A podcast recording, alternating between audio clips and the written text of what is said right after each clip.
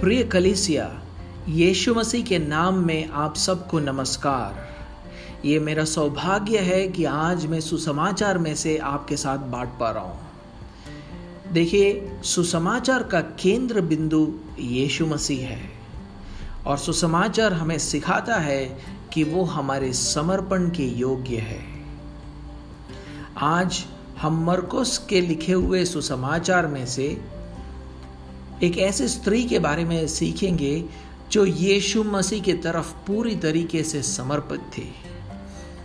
बल्कि यीशु मसीह उसके समर्पण को लेके इतने प्रभावित थे कि उसने अपने चेलों को कहा कि इस स्त्री की कहानी पूरे इतिहास में बार बार दोहराई जाएगी ताकि कलीसिया उससे सीख पाए। ये स्त्री कौन है? आइए हम मरकुस के चौदहवें अध्याय में चले। मरकुस के चौदहवें अध्याय और उसके पहला आयत, हमारे खंड का भाग नहीं है, हमारा खंड तीसरे आयत से नौवे आयत तक है, लेकिन पहले आयत में ऐसा लिखा है कि दो दिन के बाद फसह और अखमीरी रोटी का पर्व होने वाला था। प्रधान याजक और शास्त्री इस बात की खोज में थे कि उसे कैसे छल से पकड़कर मार डाले। तो यहाँ पर मरकुस हमें दिखाता है कि यरूशलेम में इज़राइल के मुख्य धार्मिक अगुए यीशु मसीह को पकड़वाने और उसको मारने की योजना बना रहे थे। और फिर तीसरे आयत में बहुत ही अलग दृश्य देखने को मिलता है। तीसरे आयत में ऐसा लिखा है, जब वह बेथेनिया में शमौन कोड़ी के घर भोजन करने बैठा हुआ था, तब एक स्त्री संगमरमर के पात्र में जटामासी का बहुमूल्य शुद्र इत्र लेकर और पात्र तोड़कर इत्र को उसके सिर पर उंडेला। ये एक छोटा सा गाँव था बेथनी, और जो यरूशलेम से तीन किलोमीटर की दूरी पर था। वहाँ पर हम ये देख रहे हैं कि यीशु मसीह के कुछ साधारण चेले वहाँ पर उसका आदर करने के लिए उसको, उसके लिए एक भोजन तैयार कर रहे हैं। और वो वहाँ पर क्यों यीशु का आदर कर रहे थे? इसलिए क्योंकि अभी अभी यीशु ने लाजर को मृत्यु से जिलाया था। ये पूरे भोजन का व्यवस्था जो है वो शिमोन नामक एक कोड़ी के घर पर हुआ है। लेकिन इस कहानी का नायक ना शिमोन है, न लाजरस है, परंतु एक स्त्री है। और यीशु मसीह जब वहाँ भोजन करने बैठे हुए थे तो ये स्त्री वहाँ पर आकर संगमरमर के एक पात्र में इत्र लेकर आती है। और उसे वहाँ, और उसने वो पात्र को तोड़कर सारा जो इत्र था, वो यीशु मसीह के सर पर उंडेल दिया। मरकस हमें ये नहीं बताता है कि ये स्त्री कौन है, लेकिन योहन्ना अपने सुसमाचार में इस स्त्री को लाजरस की बहन मरियम बताता है। और ये स्त्री ने सिर्फ़ इत्र को यीशु मसीह के सर पे ना, नहीं उंडेला लेकिन उसने इत्र को यीशु के पांवों पर भी डाला और अपने बालों से उसके पाँव को पोछा। हम उसके बारे में पढ़ेंगे। योहन्ना के सुसमाचार बारहवें अध्याय और पहले तीन आयतों में। यीशु फ़सल से छः दिन पहले बेथनिया में आया जहाँ लाजर था, जिसे यीशु ने मरे हुओं में से जिलाया था। वहाँ उन्होंने उसके लिए भोजन तैयार किया और मार्था सेवा कर रही थी और लाजर उनमें से एक था जो उसके साथ भोजन करने के लिए बैठे थे। तब मरियम ने जटामासी का आधा शेर बहुमूल्य इत्र लेकर यीशु के पाँव पर डाला और अपने बालों से उसके पाँव पोछे और इत्र की सुगंध से घर सुगंधित हो गया। लेकिन जल्द ही वहाँ पर जो बैठने वाले लोग थे, वो इस कार्य का प्रतिरोध करते हैं। उनको अच्छा नहीं लगा कि मरियम ने इस चीज़ को किया। यीशु के प्रति उसके उग्र समर्पण को देखकर वो उसको झिड़कते हैं। क्यों झिड़कते हैं? मरकोस के चौदहवें अध्याय में वापस चलेंगे, चौथे और पाँचवें आयत को पढ़ेंगे। परंतु कोई अपने मन में रसिया कर कहने लगे, इस इत्र का क्यों सत्यानाश किया गया? क्योंकि यह इत्र तो 300 दिनार से अधिक मूल्य में बेचा जाकर कंगालों में बांटा जा सकता था, और वो, वे उसको झिड़कने लगे। जो लोग उसको झिड़क रहे थे वो बोल रहे थे कि मरियम ने अगर ये इत्र को बेचा होता तो कम से कम इसके 300 दिनार मिलते। उन दिनों में पैलेस्टाइन में एक दिन का वेतन एक दिनार हुआ करता था। तो 300 दिनार का मतलब है पूरे एक साल का वेतन। तो अगर इस इत्र को बेचा होता तो इससे इतना पैसा बन पाता कि हम बहुत सारे कंगालों को आ, मदद की जा सकती थी। सैकड़ों कंगाल जो है इसमें से कुछ लाभ प्राप्त कर सकते थे। क्योंकि वो इत्र था ही इतना महँगा। यहाँ तक कि तीसरे आयत में मरकुस बोलता है कि संगमरमर के उस पात्र में जटामासी का शुद्ध इत्र था।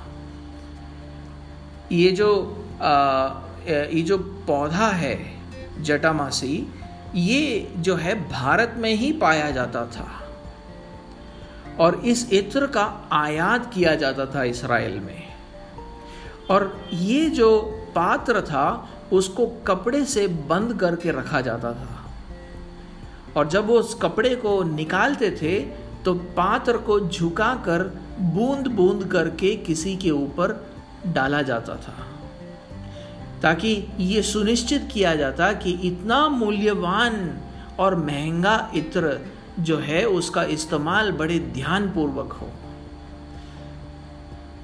लेकिन इस तरह का इत्र सिर्फ़ घर पर आने वाले खास मेहमानों का अभिषेक करने के लिए इस्तेमाल किया जाता था। लेकिन देखिए मरियम इस मूल्यवान इत्र का, के पात्र का कैसे प्रयोग करती है?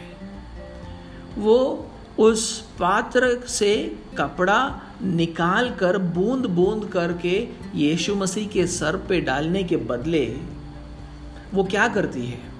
तीसरे आयत में लिखा है, उसने पात्र तोड़कर इत्र को उसके सर पर उंडेला वो पूरे इत्र को जो है यीशु मसीह के ऊपर डालना चाहती थी। वो उस, वो सोच भी नहीं रही थी कि इस इत्र को किसी और मेहमान के लिए भी इस्तेमाल किया जा सकता था। क्योंकि उसके मन में यीशु मसीह उसके घर पर आने वाले मेहमानों में से सबसे महत्वपूर्ण मेहमान था। यहाँ तक कि उसने इत्र को यीशु के पाँव पर भी डाला और अपने बालों से उसके पाँव को पोछा। योहन्ना जो है, उसके इस उग्र जो समर्पण है, उसको इस तरह व्यक्त करता है। वो बोलता है कि इत्र की सुगंध से घर सुगंधित हो गया। देखिए, प्यार या सेवा का हर कार्य उस कार्य को पाने वाले की योग्यता के अनुरूप किया जाता है। आप किसी भी व्यक्ति के लिए ऐसा कुछ नहीं करते जब तक कि आप ना समझे कि वो इसके योग्य है। मरियम यहाँ पर जो है जटामासी के शुद्ध इत्र से भरे हुए पात्र को तोड़ देती है, जिसका मूल्य एक साल के वेतन के बराबर था। क्योंकि उसने ये सोचा कि यीशु इस समर्पण के योग्य है। उसीलिए मैं उसके इस कार्य को उग्र समर्पण बताता हूँ। उसका ये काम ये दर्शाती है कि वो यीशु से कितना प्यार करती थी, उसकी तरफ़ कितना विश्वसनीय थी।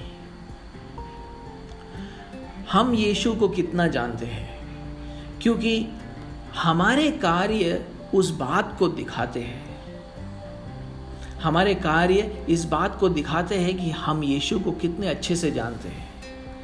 उसीलिए आप देखिए मत्ती के तेरहवें अध्याय और उसके चौवालीसवें आयत में देखिए क्या लिखा है। मैथ्यू चैप्टर थर्टीन और फोर्टी फोर्थ वर्स। तेरहवा अध्याय, चौवालीसवा आयत। वहाँ यीशु मसीह बोलते हैं, स्वर्ग का राज्य खेत में छिपे हुए धन के समान है, जिसे किसी मनुष्य ने पाया और छिपा दिया, और मारे आनंद के जाकर अपना सब कुछ बेच दिया और उस खेत को मोल ले लिया। यहाँ पर जो है स्वर्ग के राज्य को पाना, यीशु मसीह को जानने जैसा है। या दोनों बात एक ही है, स्वर्ग के राज्य को पाना, यीशु मसीह को जानने, जानना है। ये जानने की कि यीशु मसीह परमेश्वर का पुत्र है, जो हमारे पापों के लिए आया, जो हमें पापों से बचाने के लिए आया। और जब भी कोई इस बात का खोज करता है वो आनंद के मारे अपना सब कुछ बेच देने के लिए तैयार हो जाता है ताकि वो यीशु मसीह को पाए। इसी बात को यीशु मसीह यहाँ पर इस दृष्टांत में सिखा रहे हैं। लेकिन अक्सर लोग अगर अपने जीवन में उस समर्पण को दिखा नहीं पाते हैं तो उसका मतलब ये है कि उन्होंने कभी यीशु मसीह को जाना ही नहीं। यीशु मसीह को उस योग्य पाया ही नहीं। हम देखते हैं मरकुस के दसवें अध्याय और उसके सत्रहवें से बाईसवें आयत में एक धनी नौजवान वहाँ पर आता है जो यीशु मसीह को अच्छे से नहीं जानता।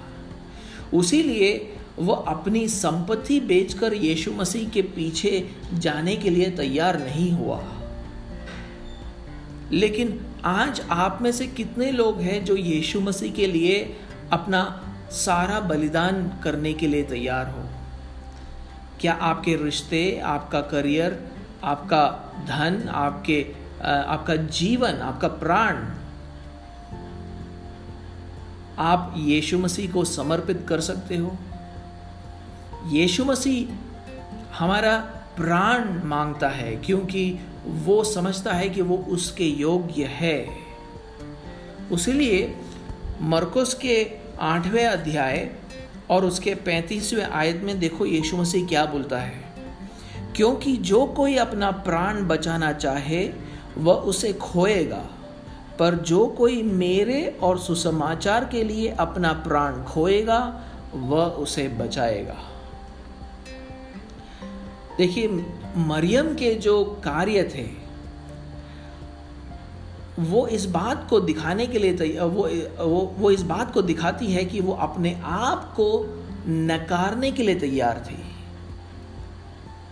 अगर वो यीशु मसीह का एक बार अभिषेक करने के लिए एक साल का वेतन समित समर्पित करने के लिए तैयार थी तो वो इस बात को दिखाती है कि वो यीशु के लिए अपना सारा जीवन समर्पित करने के लिए तैयार थी। आपके जीवन के कार्य किस चीज़ को दिखाते हैं? क्या आपके कार्य यीशु मसीह के तरफ़ समर्पण को दिखाता है? क्या आपके कार्य इस बात को दिखाता है कि यीशु मसीह इस दुनिया के सारे चीज़ों से ज़्यादा महँगा और ज़्यादा मूल्यवान है और वो हर चीज़ के योग्य है? सोच कर देखिए। लेकिन जिन लोगों ने मरियम को झिड़का, उन्होंने तो सोचा कि ये सारा जो समर्पण था, मरियम का, कि उसने एक पूरा इत्र का जो पूरा एक पात्र था, वो यीशु मसीह के ऊपर उंडेल दिया। उन्होंने सोचा कि इसको सत्यानाश करने के बराबर है। आइए हम मरकोस के चौदहवें आयत में अध्याय में वापस जाएँ और चौदहवें अध्याय और उसके चौथे आयत को पढ़े। परंतु कोई अपने मन में रिसिया कर कहने लगा, इस इत्र का क्यों सत्यानाश किया गया?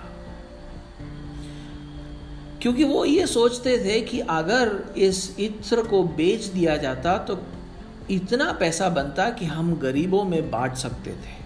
पाँचवें आयत में देखिए क्या बोलते हैं। क्योंकि यह इत्र तो 300 दिनार से अधिक मूल्य में बेचा जाकर कंगालों में बांटा जा सकता था, और वे उसको झिड़कने लगे। देखिए, ये सच में एक नेक ख्याल है गरीब लोगों का मदद करना। और यीशु मसीह खुद भी अपने चेलों को बोलता है कि तुम अपनी संपत्तियाँ बेचकर जरूरतमंद लोगों में बांटो। लुका के बारहवें अध्याय और तैतीसवें आयत में लेकिन इस बार हमारे इस कहानी में ये एक नेक विचार नहीं था। क्यों? क्योंकि ये सोच एक अविश्वास के हृदय में से उत्पन्न हो रहा है। एक ऐसे व्यक्ति के मन में जो यीशु पर विश्वास ही नहीं रखता था मरकोस हमें नहीं बताता है कि किसने मरियम को झिड़का लेकिन मत्ती का छब्बीसवा अध्याय, आठवां आयत बोलता है कि उसको यीशु के चेलों ने झिड़का लेकिन योहन्ना का सुसमाचार और भी सटीक उत्तर देता है। वो बताता है कि ये प्रतिरोध यहूदा इसकरियोती के मन में उठा। आइए हम फिर से योहन्ना में चले, योहन्ना बारवा अध्याय और उसके चौथे और पाँचवें आयत को पढ़े। परंतु उसके चेलों में से यहूदा यहूदा इसकरियोती नामक एक चेला, जो उसे पकड़वाने पर था, कहने लगा, इस इत्र तीन सौ दिनार में बेचकर कंगालों को क्यों न दिया गया? तो ऐसा लग रहा था कि यहूदा इसकरियोती ने इसका प्रतिरोध किया और बाकी सब चेलों ने उसका साथ दिया वहाँ पर। लेकिन योहन्ना वहाँ पर यहूदा का परिचय भी ये बोलकर देता था, देता है कि वो यीशु को पकड़वाने पर था। और वो यीशु को इसलिए पकड़वाना चाहता था क्योंकि वो यीशु मसीह के ऊपर विश्वास ही नहीं करता था। आइए योहन्ना के छठवें अध्याय, उसके चौसठवें आयत को पढ़े एक बार, जहाँ पर यीशु मसीह बोलते हैं, परंतु तुम में से कुछ ऐसे हैं जो विश्वास नहीं करते और फिर योहन्ना बोलता है, क्योंकि यीशु पहले ही से जानता था कि जो विश्वास नहीं करते वे कौन हैं और कौन मुझे पकड़वाएगा। यहाँ पर वो यहूदा इसकरियोती की तरफ़ इशारा कर रहे थे और वो बोल रहे थे कि उसमें विश्वास ही नहीं था। बल्कि योहन्ना तो बोलता है कि वो एक कपटी इंसान था। उसीलिए देखिए बारहवें आयत के छठवें आयत में योहन्ना बारहवें अध्याय और छठवें आयत में क्या लिखा है? योहन्ना बोलता है, उसने यह बात, यानी कंगालों को मदद करने की बात जो है, इसलिए नहीं की कि उसे कंगालों की चिंता थी। परंतु इसलिए कि वह चोर था और उसके पास उनकी थैली रहती थी और उसमें जो कुछ डाला जाता था, वह निकाल लेता था। यहूदा के मन में ये कोई एक नेक सोच नहीं उत्पन्न हुआ था, बल्कि उसके पीछे एक दूसरा स्वार्थी विचार छुपा हुआ था। वो गरीबों के लिए अलग किए गए पैसे से चुराता था। एक सच्चा विश्वासी कभी मरियम के समर्पण को सत्यानाश नहीं बताएगा, क्योंकि एक सच्चा विश्वासी जानता है कि यीशु मसीह हर एक समर्पण के योग्य है। वो जानता है कि यीशु मसीह के महिमा के लिए कुछ भी समर्पित करना योग्य है। सिर्फ़ एक अविश्वासी ही ऐसा सोचेगा कि ये तो सत्यानाश हो गया। ऐसे ही कलिसियाओं में बहुत सारे अविश्वासी हैं जो एक मुखौटा पहनते हैं, विश्वास का मुखौटा पहनते हैं और बोलते हैं, हमें गरीबी हटाने पर काम करना चाहिए, गरीबों का मदद करना चाहिए। और बहुत से कलीसियाएँ इसी दिशा में जा रही है। वो अपना पैसा इवेंजलिज्म पर सुसमाचार को बांटने पर नहीं लगाना चाहते यीशु मसीह की का प्रचार करने पर नहीं लगाना चाहते सारा पैसा वो सामाजिक कार्यों पर ही लगाना चाहते हैं। क्योंकि वो सोचते ही नहीं कि इतना पैसा सुसमाचार में निवेश करना चाहिए। वो सोचते हैं कि वो इस योग्य नहीं, यीशु मसीह इस योग्य नहीं। वो कलिसियाएँ स्थापित करने में और मिशनरीज भेजने में पैसा लगाना नहीं चाहते। और वो ये इसलिए बोलते हैं क्योंकि उनका विश्वास ही नहीं यीशु के ऊपर। उन्होंने यीशु मसीह के उत्तम योग्यता को समझा ही नहीं। और बाइबल ये कहता है कि ऐसे लोगों के विचार और कार्य परमेश्वर की आँखों में पाप है। उसीलिए रोमियो का चौदवा अध्याय और तेईसवें आयत में ऐसा लिखा है और जो कुछ विश्वास से नहीं वह पाप है। परमेश्वर ऐसे नेक विचारों से घृणा रखता है।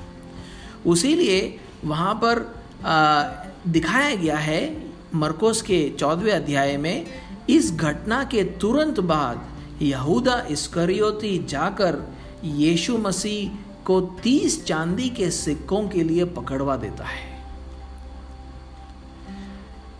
लेकिन यीशु मरियम को झिड़कने के बदले उसका प्रोत्साहन करता है। यीशु वहाँ पर देखिए क्या बोलता है। वो बोलता है मरियम के बारे में कि उसने मेरे साथ भलाई की है। और वो अपने चेलों से बोलता है, पूछता है, उसे क्यों सताते हो? मरकोस का चौदवा अध्याय, छठवा आयत। यीशु ने कहा उसे छोड़ दो। उसे क्यों सताते हो? उसने तो मेरे साथ भलाई की है। तो यीशु मसीह ये बोल रहा है कि उसे इस प्रकार का आदर के योग्य समझना बिल्कुल ठीक बात है। क्यों? इसका उत्तर वो सातवें आयत में देना शुरू करता है। वो बोलता है, कंगाल तुम्हारे साथ सदा रहते हैं, और तुम जब चाहो तब उस उनसे भलाई कर सकते हो, पर मैं तुम्हारे साथ सदा न रहूँगा। वो ये बोलकर यीशु मसीह उनके ध्यान को क्रूश पर होने वाले उसके मृत्यु की ओर खींचते हैं।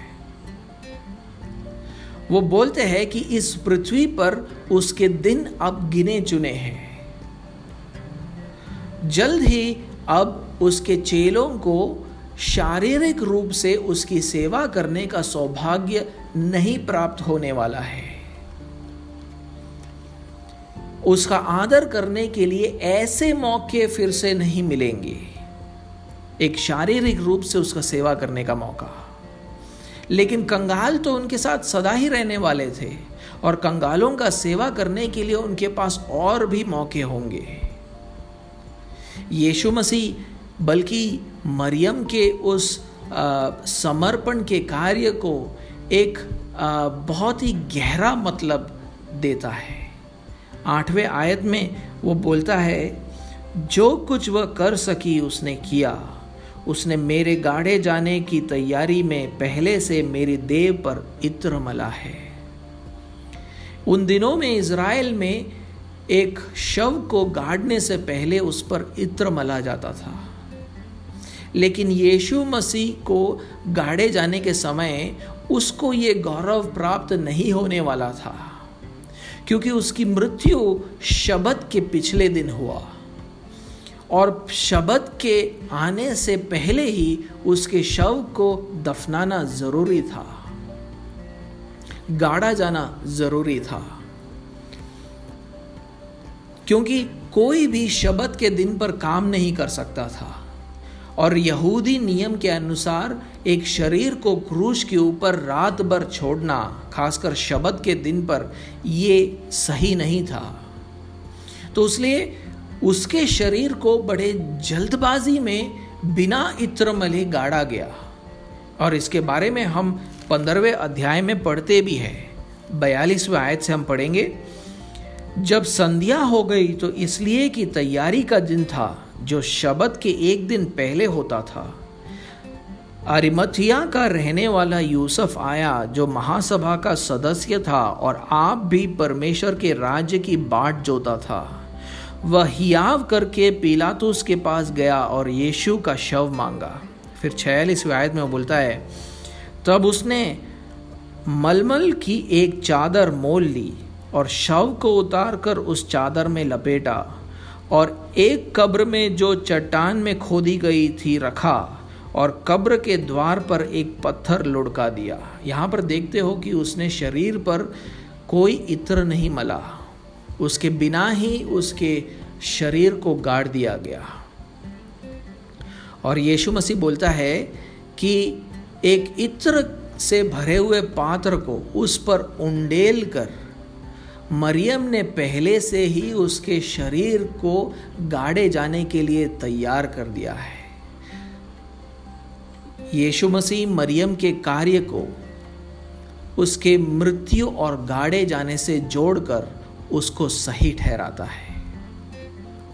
वैसे ही हमारे समर्पण के हरेक कार्य वो सही ठहराया जाता है क्योंकि उसका रिश्ता यीशु मसीह के मृत्यु और उसके गाड़े जाने से है। क्योंकि उस बलिदान के द्वारा हमारे समर्पण को योग्य ठहराया गया है। उसके बलिदान के द्वारा हमारा समर्पण योग्य ठहराया गया है। क्योंकि यीशु मसीह इस बात के योग्य है। वो योग्य तो था ही हमेशा से ही क्योंकि वो परमेश्वर था। अनंतता से उसमें सारी वस्तुओं की सृष्टि हुई।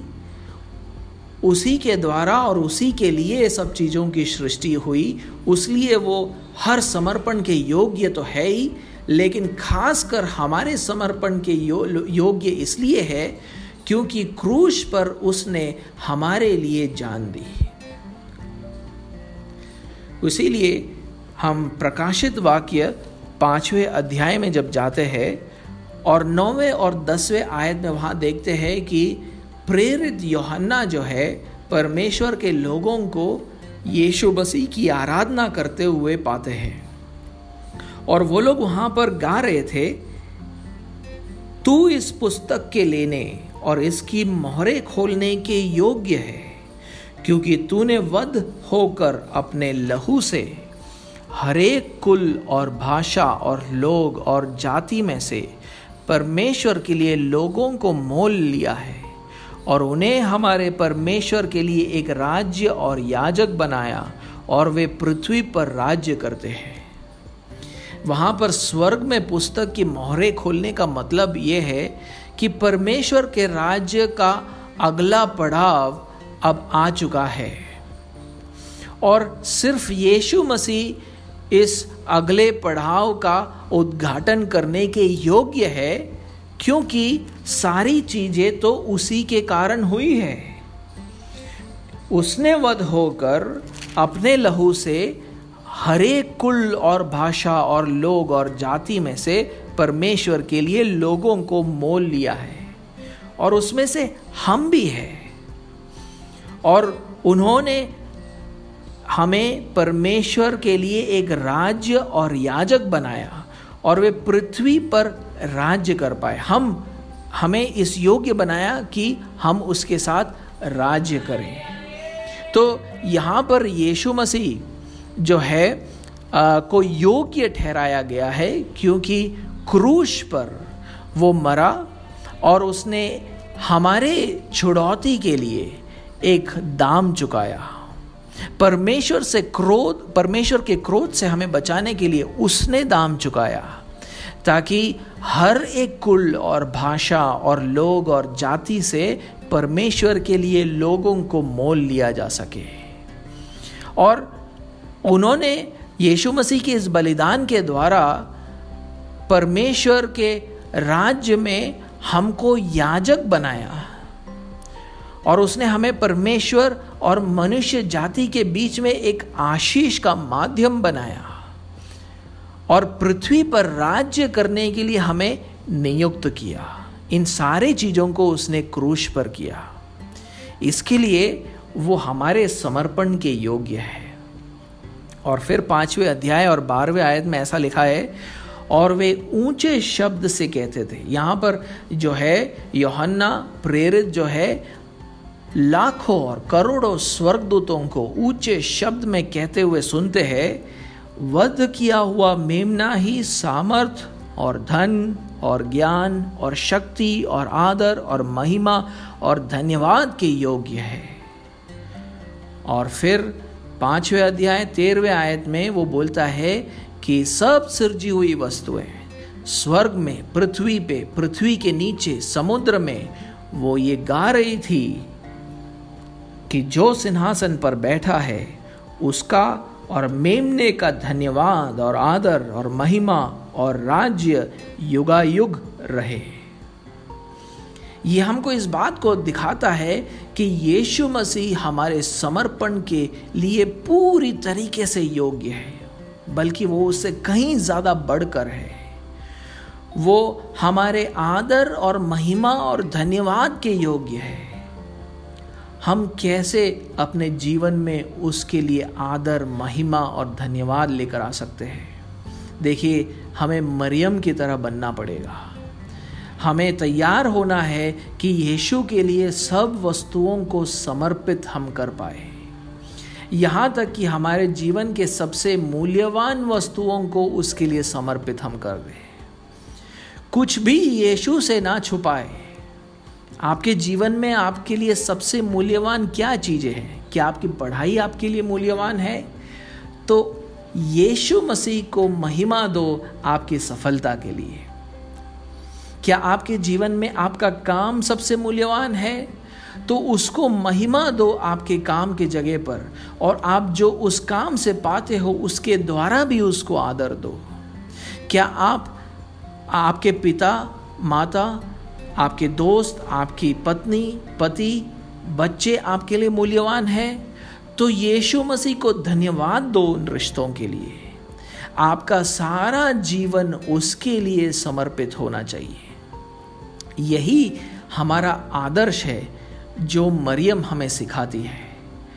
उसने हमारे लिए एक आदर्श रखा है।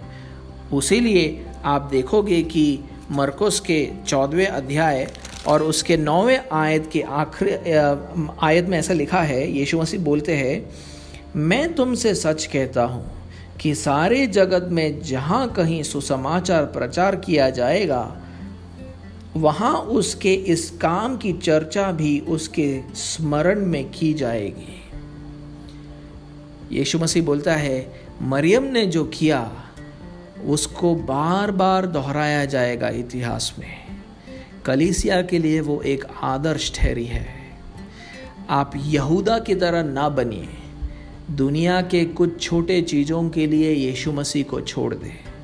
लेकिन मरियम की तरह बने कि इतना समर्पित थी कि उसने अपने जीवन के सबसे मूल्यवान वस्तुओं को उसके चरणों पर रख दिया। परमेश्वर आपको आशीषित करे।